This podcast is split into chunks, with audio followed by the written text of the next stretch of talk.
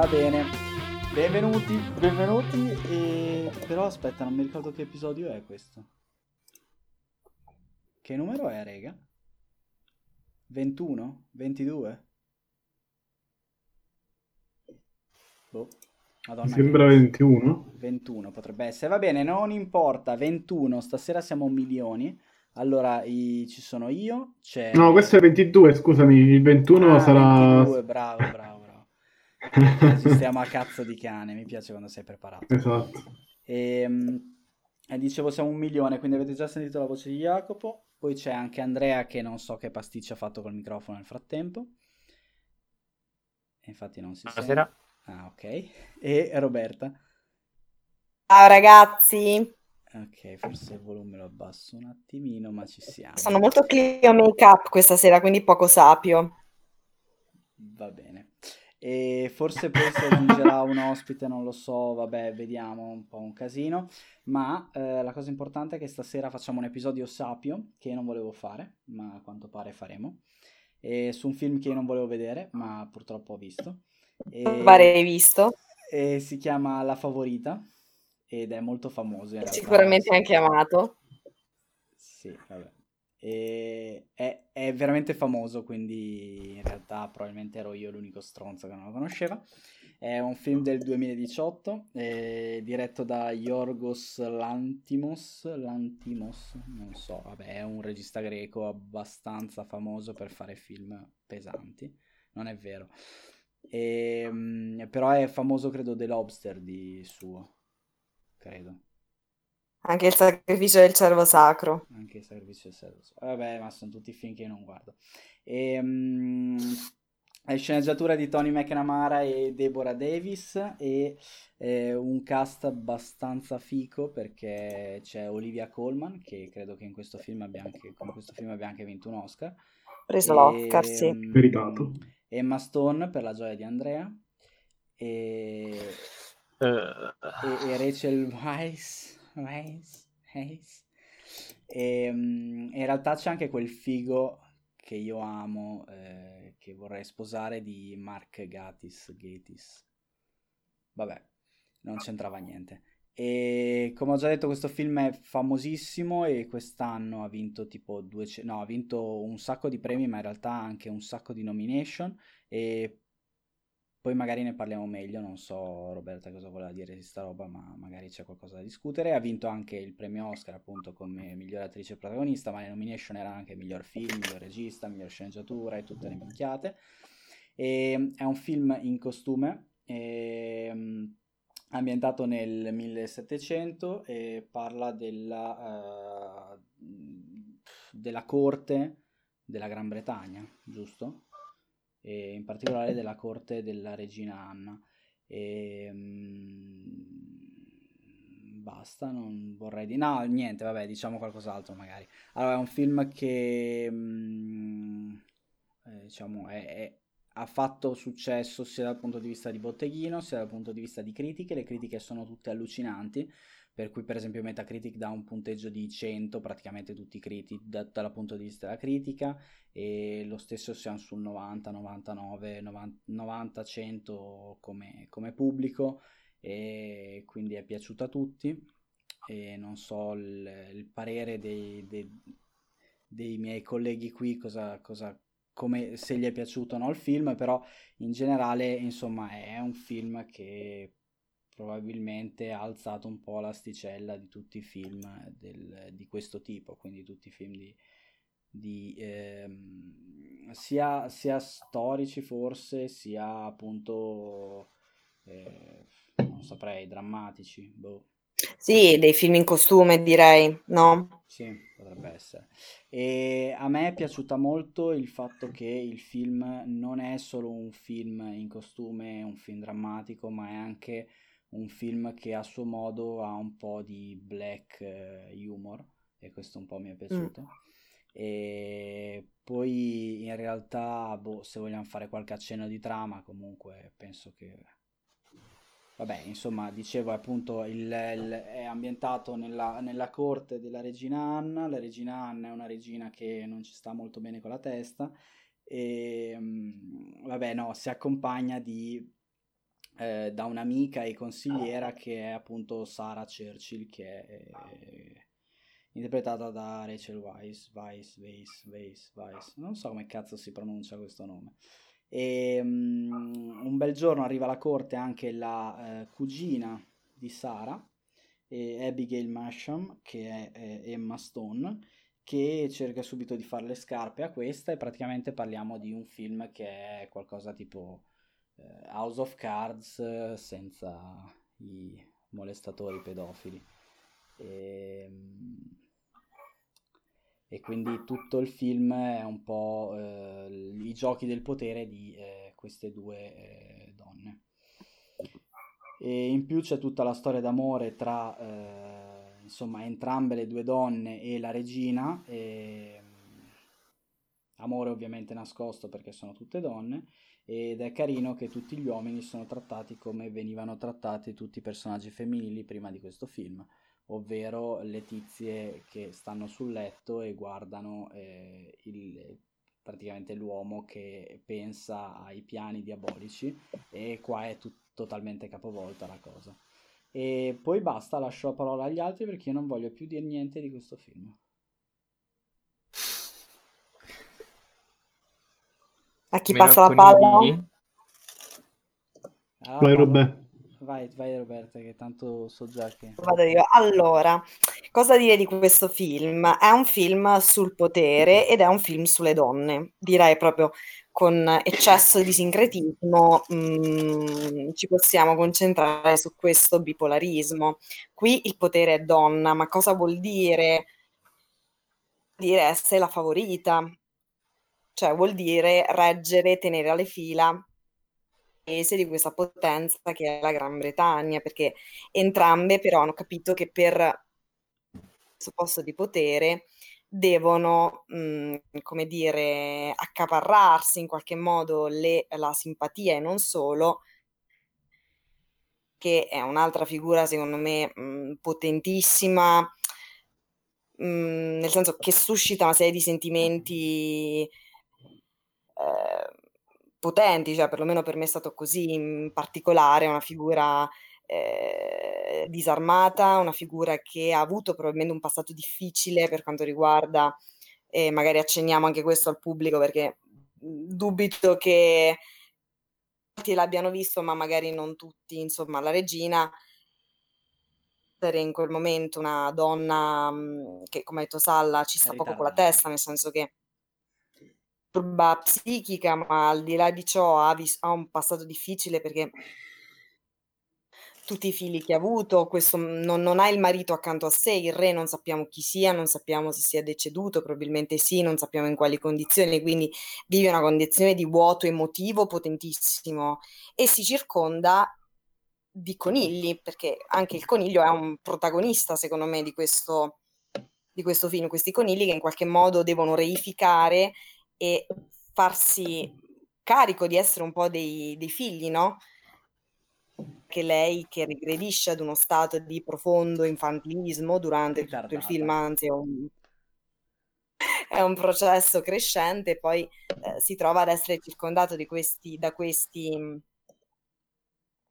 cui in qualche modo rivede non ci sono più. Ma al di là di ciò, oltre ad essere una figura grottesca, da una grande tenerezza, e che poi diventa è completamente alla mercé di queste due donne che vicariano sicuramente il vuoto maschile della regina, cioè c'è anche questo aspetto, il re non c'è, però sono queste due figure, cioè la figura di quella che poi dovrebbe essere la favorita a in qualche modo vicariare la figura di un marito assolutamente assente, che però se ci pensate bene incarna il potere. Quindi è vero che è un film femminista, no? Definirlo femminista forse è anche eccessivo, però in qualche modo lo è, perché la favorita, se accettiamo che la favorita deve rimpiazzare il vuoto emotivo, e non solo emotivo, anche decisionale, della regina, cioè del re che non c'è più, attenzione, però qui l'ottica è sempre maschile. Comunque questo è un piccolo inciso, cioè è una digressione anche, che se l'apriamo... Secondo me sono anche palesemente invertiti i ruoli, cioè è lei col fucile che spara ai piccioni, è quell'altra che fa i discorsi di potere, di coso, mentre il marito è lì sul letto che aspetta di essere trombato. E quindi sono tutti capovolti i ruoli maschili e femminili. Sì, esatto, però quello che volevo dire è che in qualche modo loro prendono il posto del marito, cioè prendono il posto del re, sì, anche da un punto di vista decisionale, perché la regina non c'è nulla. Anche dal punto di vista visivo e di sceneggiatura, la donna è l'uomo in questo film. Esatto.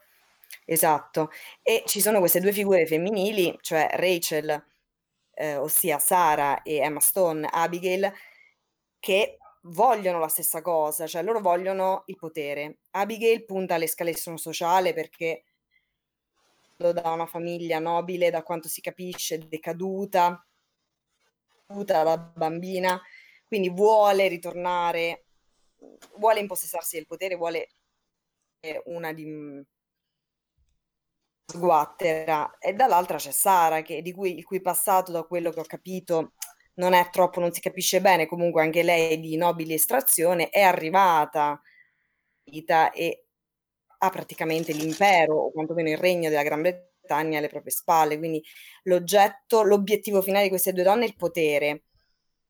Sanno che devono però conquistare la regina, ma in maniera opposta. Perché? Perché Sarah rimane virile nel suo modo di fare, anche proprio come tratti somatici. Rachel Weisz è più spigolosa, è meno dolce di Emma Stone, che invece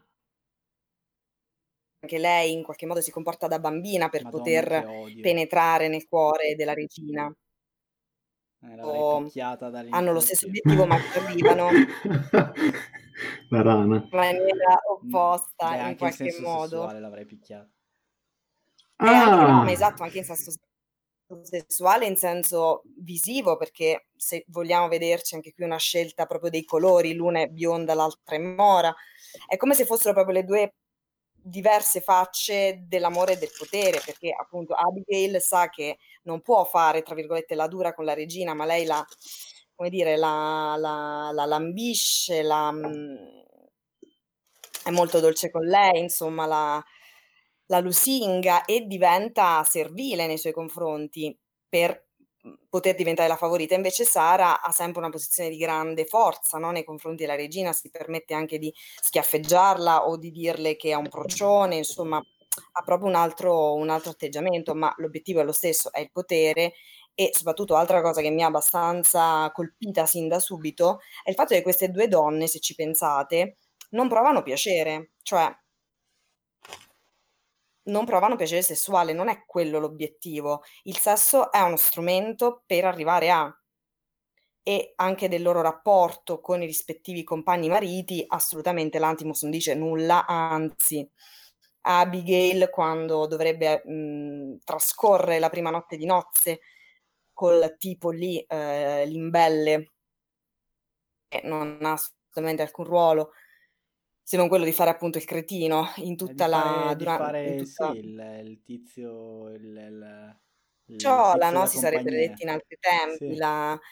Quella che sta lì, visino carino, esatto. E poco più, cioè neanche ci fa sesso, ma li fa una sega, per dire, no? Lei è spietata e assetata di potere, il piacere viene assolutamente, cioè questo aspetto viene assolutamente annullato. Sono due donne che vogliono comandare, punto, e farebbero di tutto pur di arrivarci. C'è anche questo aspetto dell'assenza di scrupolo morale, che in Abigail c'è una trasformazione che in Sarah non vediamo, o perlomeno io non l'ho colta, poi ditemi voi come la vedete. Cioè Abigail non appare perlomeno subito priva di, tra virgolette, scrupolo morale per arrivare a, però diventa, cioè lei dice io faccio il mio interesse, basta, io agisco in nome del mio interesse, non mi interessa nulla, questo è il mio interesse, è arrivare ad essere la favorita, perché da lì potrò poi, come dire, vendicare anche tutto il mio passato, vendicare tutto quello che ho passato, e poter finalmente decidere io poter come Schiaccia il coniglio, insomma. La mia visione della cosa, l'ho apprezzato moltissimo perché è potente dal punto di vista psicologico, è bello il tema, è bello anche visiva, cioè esteticamente è magnifico, c'è un uso del colore spaventoso, i toni sono freddissimi. Purtroppo però l'Oscar ai miglior costumi è andato a un film di merda, quindi... L'ha preso Roma? No, non mi ricordo. No, l'ha preso Black Panther. Ah, ecco. Che schifo. Che ironia. Gli altri due aspetti, concedetemi di dire questo e poi mi taccio, notevoli. L'uso del colore, come stavo dicendo, anzi l'uso del grandangolo prima ancora, e la musica. Cioè, la musica è meravigliosa, come anche la scelta di dividere il film a capitoli. E a me quello mi ha fatto cagarissimo. Io l'ho adorato invece, perché dà quel ritmo giusto e anche quell'angoscia, cioè quel ritmo angosciante è tutto il film. Io ho provato una grande angoscia, cioè oltre ad averla, al di là del fatto che l'ho apprezzato moltissimo, ho percepito un senso di angoscia, di ossessione, sottolineato da questo aspetto di aprire tutti i micro capitoli con un titolo, anche abbastanza sagace, perché no, erano titoletti... come dire, proprio delle frecciatine abbastanza così fatte in un certo modo. La musica poi, questa musica che si ripete, questo mescolare la musica classica, lo sperimentalismo di Ferrari che è un contemporaneo, Bach, cioè ragazzi, un tripudio per me. Io lo definirei sinestetico, cioè colpisce tutti i sensi, colpisce la testa, colpisce l'occhio, colpisce l'udito, colpisce le palle. Fatto veramente bene. Il grandangolo mi ha molto ricordato. Rompere, oh va bene? No, vabbè, puoi interrompermi. No. Mi taccio. No, mi taccio veramente. No, dicevo l'uso del grandangolo che racchiude queste scene enormi, no? Grazie appunto alla tecnica stessa, e ti dà una visione di insieme. Non so, a me piace molto l'uso del grandangolo e mi ha ricordato la Nicole Kidman di Eyes Wide Shut in certe scene, però anche quello contribuisce a questo senso di angoscia, di ossessione, ecco, di ossessione, perché di quello si tratta. E poi sul finale non mi pronuncio perché voglio sentire voi su questo finale così aperto. Sicuramente non è un finale pirandelliano, e niente, voglio sentire voi su questo aspetto e anche sul resto, però direi che la cosa che più è interessante è lo scandaglio psicologico del personaggio e questo ribaltamento, se vuoi, della figura maschile, cosa è femminile, cosa è maschile, alla fine, per poi dire che il potere non ha sesso, per quanto mi riguarda. Tra l'altro le figure maschili sono veramente molto femminilizzate, ma anche proprio da un punto di vista estetico, ok? Sì, che nel 700 le parole si usavano e anche i trucchi, però c'è proprio uno stressare questo... Ma sono letteralmente gli unici truccati, a parte la regina forse. Sì, no, è vero. E poi lei ha vinto il premio Nobel, no? Sì, il premio Nobel. Premio Oscar, non esageriamo. Chiedo venia, l'avevo detto prima della registrazione che non sarei stata performante per una serie di motivi X, e cioè che sono in piedi dalle 6, però lei ha veramente, da un punto di vista recitativo, sebbene possa intrigare meno di una Rachel Weisz, meno, però devo dire che le sue capacità recitative secondo me sono state eccellenti, proprio nella capacità di regredire a infantile. L'ho fatto benissimo secondo me, quindi aggiudicato e approvato. Il cuore su Emma Stone, ve lo dico, io l'ho apprezzata moltissimo in questo film, e anche come personaggio A voi. Beh, che dire, una merda. No, onestamente è piaciuto anche a me, come hai già detto tu, tutte quelle cose giustissime su... Cioè, diciamo che la cosa che mi ha catturato di più di sto film è come l'ha girato il tizio, cioè che lui ci ha usato, come ha messo le telecamere, le lenti, cioè la scelta dei colori, cioè ogni volta che lui girava all'interno, diciamo che sentivo che teoricamente dovevo rompermi i coglioni, cioè in teoria dovevo essere annoiato a morte da quello che stavo vedendo, però non so perché mi catturava, e quando un film riesce a farlo, cioè... Per me, cioè, diciamo che va oltre la sua godibilità narrativa, mettiamola così. Quindi, diciamo, sì, la storia non è che mi abbia preso tantissimo, però bello, insomma, belli ruoli femminili, la storia del... Bella anche, insomma, la scelta di come mostrare gli uomini sempre imbellettati, così come hai detto tu. Bello anche il ribaltone, diciamo, della storia, che all'inizio tu tifi più per, diciamo, sei più... come posso dire, emotivamente allineato con Emma Stone, poi cambi con Rachel, perché comunque il film ti dà l'occasione di vederle entrando un po' nel loro arco personale di, come posso dire, detenzione, cioè sia dalla parte della detenzione dell'eroe, sia dalla parte della, come posso dire, della figura antagonistica. Mi piace la regina, che è proprio una bambina viziata. Poi a me è piaciuto pure The Lobster, che tutti hanno detto che è un film di merda, quindi io sono l'ultimo che può parlare di sto film. Sì, anche a me è piaciuto. Sono d'accordo con oggettivamente The Lobster è un film di merda. Come? Metà del cast è lo stesso, tra l'altro. Ah, sì. Ma, cioè... Quello secondo me oggettivamente è un film di merda. Qui comunque la storia si segue, non è una premessa assurda, distopica, ma realistica, storica, girata in un modo psichedelico e che mi è sembrato nuovo, insomma. Quindi, per me è un film che è riuscito a farmi digerire l'indigeribile, non so come. Mi ha fatto un po' l'effetto opposto di della Grande Abbuffata, nonostante sia... Cioè, nel senso, la Grande Abbuffata fa vomitare perché vuole fa vomitare. Questo non mi annoia, anche se dovrebbe annoiarmi. Non so come dirlo, insomma. Mm-hmm. Ok. Non c'entra molto, però vabbè. Anche qui sono delle scene che fanno un po' rabbrividire, però. Boh, sì, cioè, più o meno questo... Probabilmente la cosa meno, tra virgolette, interessante forse è proprio la trama, se vogliamo, no? Non so se siete d'accordo. Per me impazzire. No. Per me la trama non è niente di eclatante, è più come hanno deciso di mostrarla, e cioè della scelta delle scene, anche... Parliamo della scena finale, Salla. Parliamo dell'ultima scena.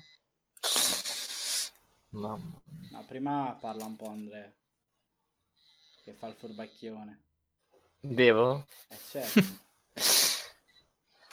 Ma io, come avevo già detto, mi sa la Salla, non so, questo genere di, diciamo, intrighi politici cioè non è il mio genere, non mi piace molto. Però non mi ha fatto schifo questo film, sinceramente. A parte Emma Stone. Ecco, no. Infatti non mi aspettavo. No, anche il finale, ripensandoci, nel senso, appena l'ho visto mi ha fatto molto schifo. Molto, molto schifo.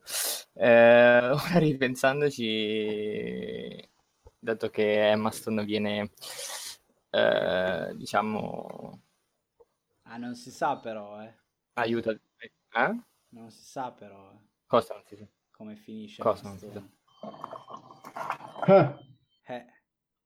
Il senso che vuole dare è che, cioè, viene cioè, per cioè, resta comunque una schiava, tra virgolette, no? È così. Anche se nobile. Non so, a me mi ha dato quel senso lì, non so. Diciamo che non è molto chiaro, secondo me, volutamente. Non... O forse è diventata una figlia, come i conigli. Oh. In realtà a me non ha detto niente di tutto questo. Per me il finale è solamente la follia della regina, basta. La follia della regina? Cioè, proprio sai, secondo te cosa vuol dire? È un cazzo, non vuol dire niente. No, però sono curioso, secondo voi cosa vuol dire?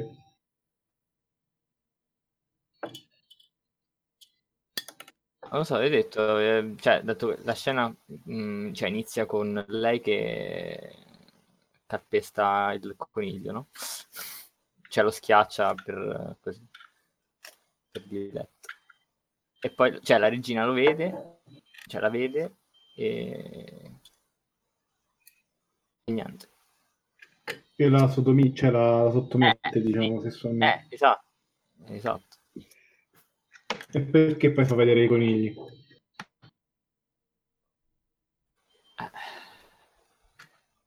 Per dire la sottomette. Questo è un problema. Non lo so. Questo è un problema. Per dire la sottomette come lei ha sottomesso i conigli.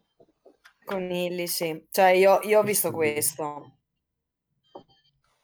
Io ho visto conigli. Secondo me ste cose della scena finale con un'immagine casuale del coso hanno rotto il cazzo, lo fanno hanno rotto i maroni. Se vogliono tenere il finale aperto lo tengono aperto, ma non c'è bisogno di fare un flash, cioè non sei Kubrick che fai la foto di lui nella foto della cosa, cioè no, vorrebbe essere lui, che ne sai. No, basta, avete rotto il cazzo, cioè, se non lo sapete fare, non è che metti la foto dei conigli. C'era un altro film che metteva alla fine la foto dei topi, il video dei topi, che cacchio, non mi ricordo che film era. Boh. Video dei topi. Sì, cioè, era uguale a questo, ma c'erano dei topi, ma era un film su, non mi ricordo cosa. Vabbè, comunque, dato che Emma Stone mi ha messo sul culo, la visione della sottomessa della scena finale mi ha fatto piacere. Il mio pensiero sul finale è lo stesso sui capitoletti, cioè se non lo sai fare non farlo, cioè se non sei Tarantino non metti i capitoletti, e allo stesso modo se non sai fare il Kubrick non metti il finale in cui c'è lui che vede se stesso su Marte, che però è un bambino, no.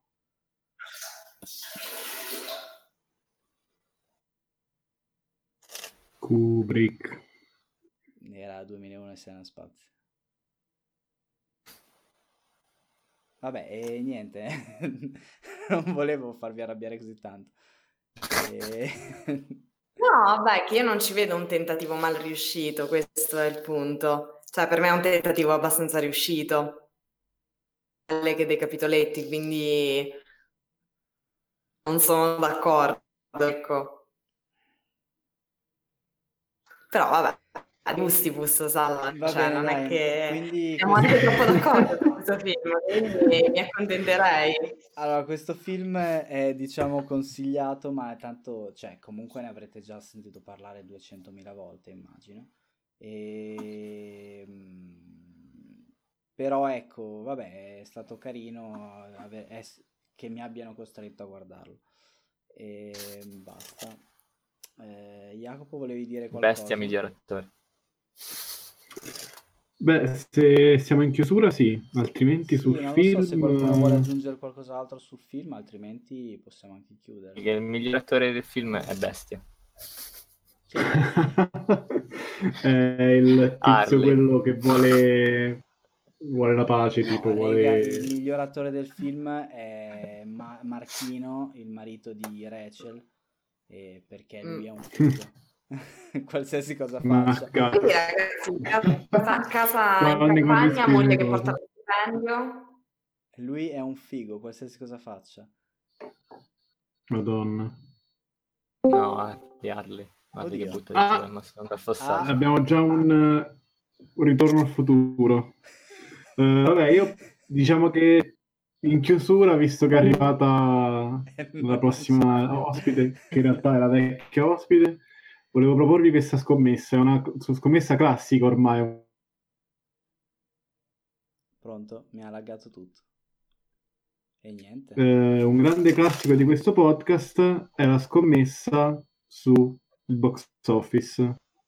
Perché il 6 settembre, in teoria, non so dove, non so in quali nazioni, esce It è già Chapter 2. È già uscito in alcuni posti, però ieri. In America esce il 6. Ti ricordo che noi questa puntata andrà il 7, quindi è uscito ieri. Ah, è vero, è uscito ieri, sì, questo non vedere. Che twist! Che testoni. Vabbè, però diciamo che questa scommessa è comunque relativa al futuro. Sì, sì, certo. Quale sarà il guadagno di It Chapter 2, capitolo 2, dopo una settimana? Giusto per come contesto, il totale del primo è 700 milioni, quindi è il film di Stephen King più di successo della storia. Catroia. E dopo una settimana... Ma non c'è di risposta. Dopo una settimana ne aveva già almeno 160 di milioni. Su un budget di 35. Allora... non so, cominciamo. Salla. 160. Mi sa che è stato anche... Cioè, proprio in generale il film horror con più incassi nella storia, mi sa, nel cinema. Possibile. 160. Andrea? Però non c'è Idris Elba per fare così tanti soldi. Solo in America? Solo in America o in tutto il mondo? Non è chiaro, penso solo in America. Cioè il... Sul sito di Box Office Mojo penso sia solo in America quella settimanale. Quella che dobbiamo di noi. Settimana? Consideri dopo quella... solo in America? La prima settimana in America? Sì, la prima settimana in America. Ok. Considera che in tutto il mondo, il resto del mondo ha fatto 60 milioni. 60? Milioni. 60 milioni il primo weekend.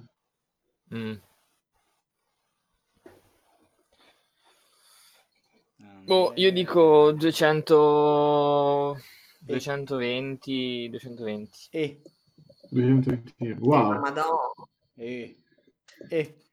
Io dico... Ah, Roberta, vai. Va 150 per me. Ah, sì, è bravo. Complimenti. Io dico 200. Vabbè. Così, per fare lo stronzo. Ok. Va bene, dai. Controlleremo. Voi andate a vederlo? No, è uscito ieri, ma in America, quindi niente. Che poi è tra una settimana. Va bene, comunque... E sono un po' confuso con le linee temporali, però... ma noi diciamo la favorita. Allora noi vi salutiamo da questa rubrica Sapio, spero che vi sia piaciuta e, grazie a Roberta per l'intervento e grazie ai due babbuini per niente, grazie a voi perché vi ho obbligati a registrare. E basta, noi ci vediamo settimana prossima, sabato, come sempre. Ciao ciao. Conigli. Ciao. Coditori.